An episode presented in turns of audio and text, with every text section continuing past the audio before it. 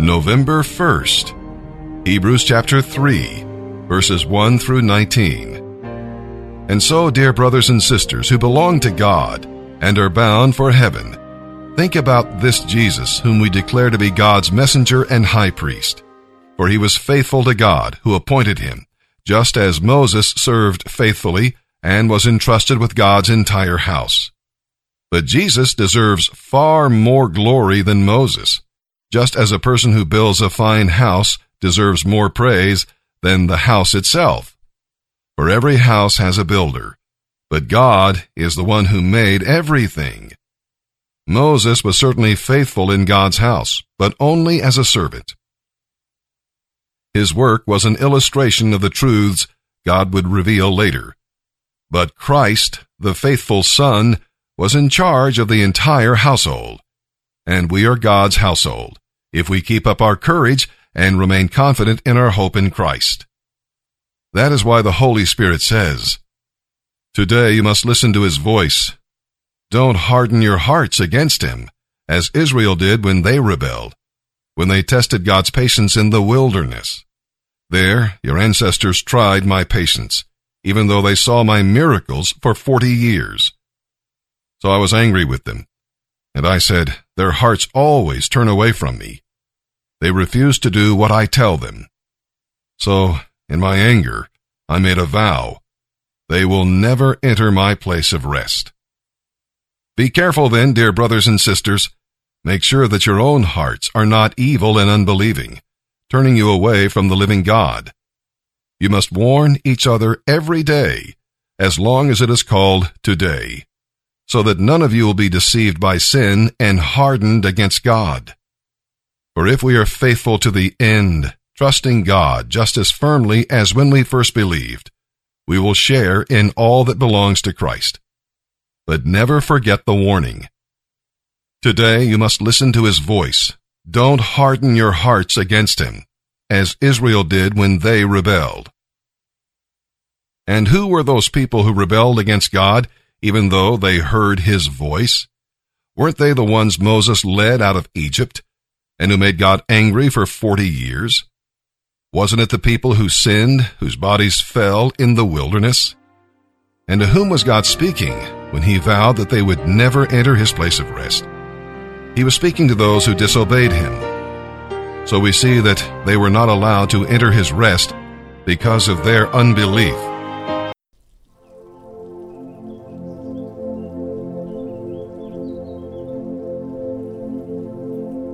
This week's Bible meditation, 1 Timothy 2 7. And for this purpose I was appointed a herald and an apostle. I am telling the truth, I am not lying, and a true and faithful teacher of the Gentiles. Theology is critically important because it's how we know God. It's, it's the language for talking about what God is like what, what his heart is like, what his, what his thoughts are, what his, what his ways are in the world. And we wouldn't know that about God except that God revealed it to us. And he's done it in two books. He's done it in the book of nature. So Paul says in Romans chapter 1, what may be known of God is, is clearly visible. It's seen in the, in the creation. But there's a problem with that in Romans 1. We, we suppress that knowledge as sinners, and, and uh, we would not know God or worship God accurately. We would make images of birds and creeping things and call them God, though they're not God, if we were simply left to our fallen apprehension of the book of nature. And so God has spoken to us and revealed himself to us in his special book, in the book of Revelation, in the Bible, in the 66 books of the Bible.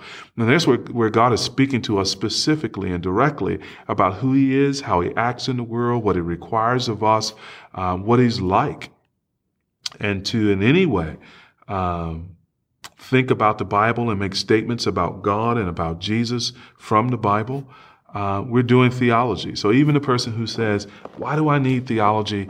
Can't Jesus be enough? is in fact making theological statements uh, about both the Bible and theology. He's kind of saying it's secondary or unnecessary Whereas I think classically history, Christians have believed it, it is necessary and sufficient uh, and authoritative and infallible. Those are all theological claims. And that person who says, can't Jesus be enough? I, I guess my next question would be, well, who is Jesus? And the moment you begin to answer that question, you're, you're doing theology. We can't live without theology. Uh, we can't talk about God without theology, for theology is talk about God. And the question is whether or not our theology is good or not, and whether or not our theology is accurate or not, whether or not we believe true things about God or errant things about God. And we want to get this right because this is the God of the universe.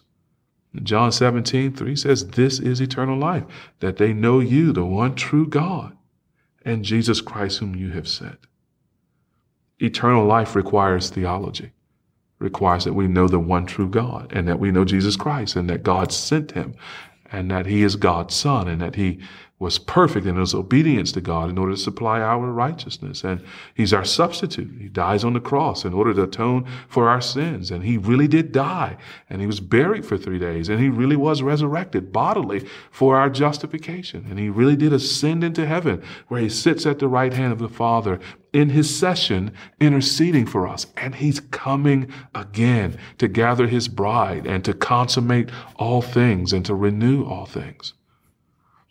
That's why you need theology, is to see this Jesus and to love this Jesus and to adore him for who he really is and to worship him for who he really is and not merely as we imagine him to be. All of our imaginations will come short of the glory of God. So God has given us his word that we might do theology, that we might in some way taste and see his glory. Psalm 104, verses 1 through 23. Praise the Lord, I tell myself. O Lord my God, how great you are! You are robed with honor and with majesty. You're dressed in a robe of light. You stretch out the starry curtain of the heavens. You lay out the rafters of your home in the rain clouds. You make the clouds your chariots. You ride upon the wings of the wind. The winds are your messengers. Flames of fire are your servants. You placed the world on its foundation, so it would never be moved. You clothed the earth with floods of water, water that covered even the mountains. At the sound of your rebuke, the water fled. At the sound of your thunder, it fled away. Mountains rose and valleys sank to the levels you decreed. Then you set a firm boundary for the seas, so they would never again cover the earth. You make the springs pour water into ravines, so streams gush down from the mountains. They provide water for all the animals, and the wild donkeys quench their thirst. The birds nest beside the streams and sing among the branches of the trees. You send rain on the mountains from your heavenly home, and you fill the earth with the fruit of your labor. You cause grass to grow for the cattle.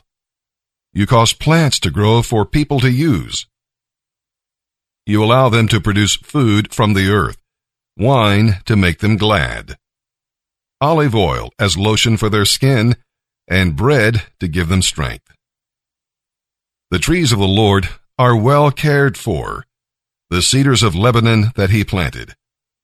There the birds make their nests, and the storks make their homes in the firs. High in the mountains are pastures for the wild goats, and the rocks form a refuge for rock badgers. You made the moon to mark the seasons, and the sun that knows when to set.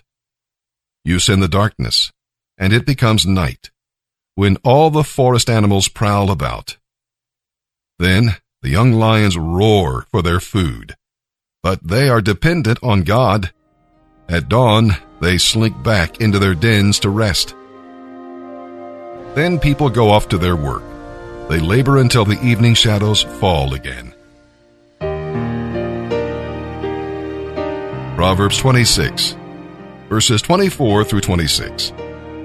People with hate in their hearts may sound pleasant enough, but don't believe them. Though they pretend to be kind, Their hearts are full of all kinds of evil. While their hatred may be concealed by trickery, it will finally come to light for all to see.